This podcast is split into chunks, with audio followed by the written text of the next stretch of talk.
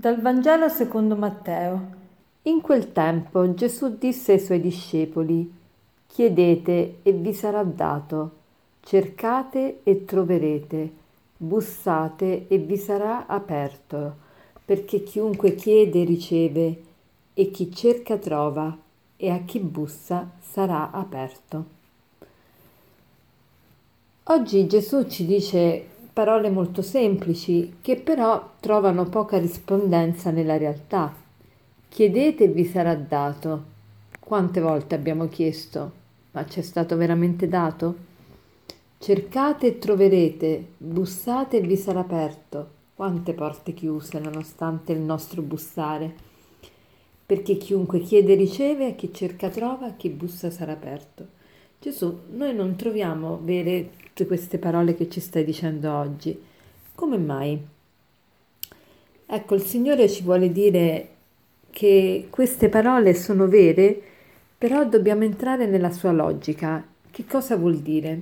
Chiedete e vi sarà dato. Gesù non ci dice chiedete e vi sarà dato quello che avete chiesto. Chiedete e vi sarà dato. Cioè, voi tirate pure fuori le vostre richieste e che cosa succede? Che quando voi vi relazionate con Dio Padre e tirate fuori le vostre richieste, le vedete, perché tirarle fuori, esprimerle, vi permette di vederle. E una volta che le avete viste, che cosa succede? Più voi vi incamminate in questa relazione con Dio, più ci incamminiamo nella relazione con Dio, più scopriamo se quanto noi stiamo chiedendo corrisponde o meno al progetto di Dio. E man mano che notiamo che qualcosa non gli è conforme, non la chiediamo più. Ecco, il chiedere vi sarà dato è proprio una pedagogia divina per aiutarci a fare la sua volontà.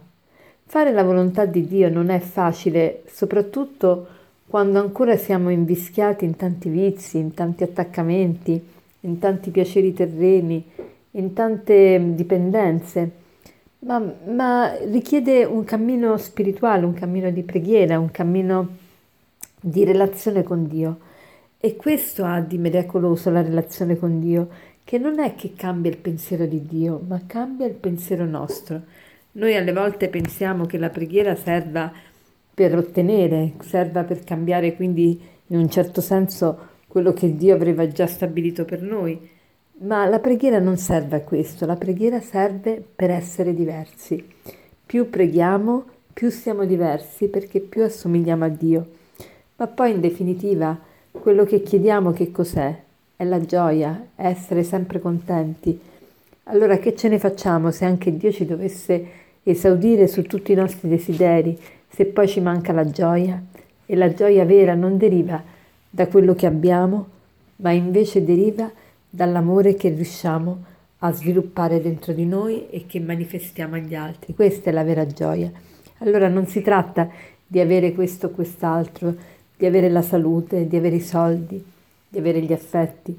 Si tratta invece di vivere con gioia perché amiamo, la gioia che ci viene dall'amore e questa gioia il Signore sicuramente ce la vuole donare perché sicuramente rientra nel suo piano darci questa gioia. E questa gioia non è il piacere effimero, il piacere te lo procuri, la gioia non la ricerchi, ma è frutto di questo amore ordinato che tu manifesti a Dio, ai fratelli e a te stesso. Allora chiediamo al Signore, veramente chiediamo con insistenza che ci dia questa saggezza di capire che cosa è bello domandare. E in definitiva che è bello compiere la sua volontà. E vorrei raccontarvi un episodio che è veramente successo.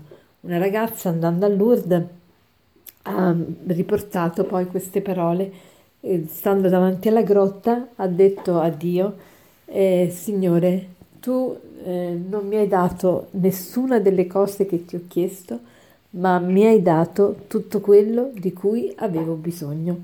Buona giornata.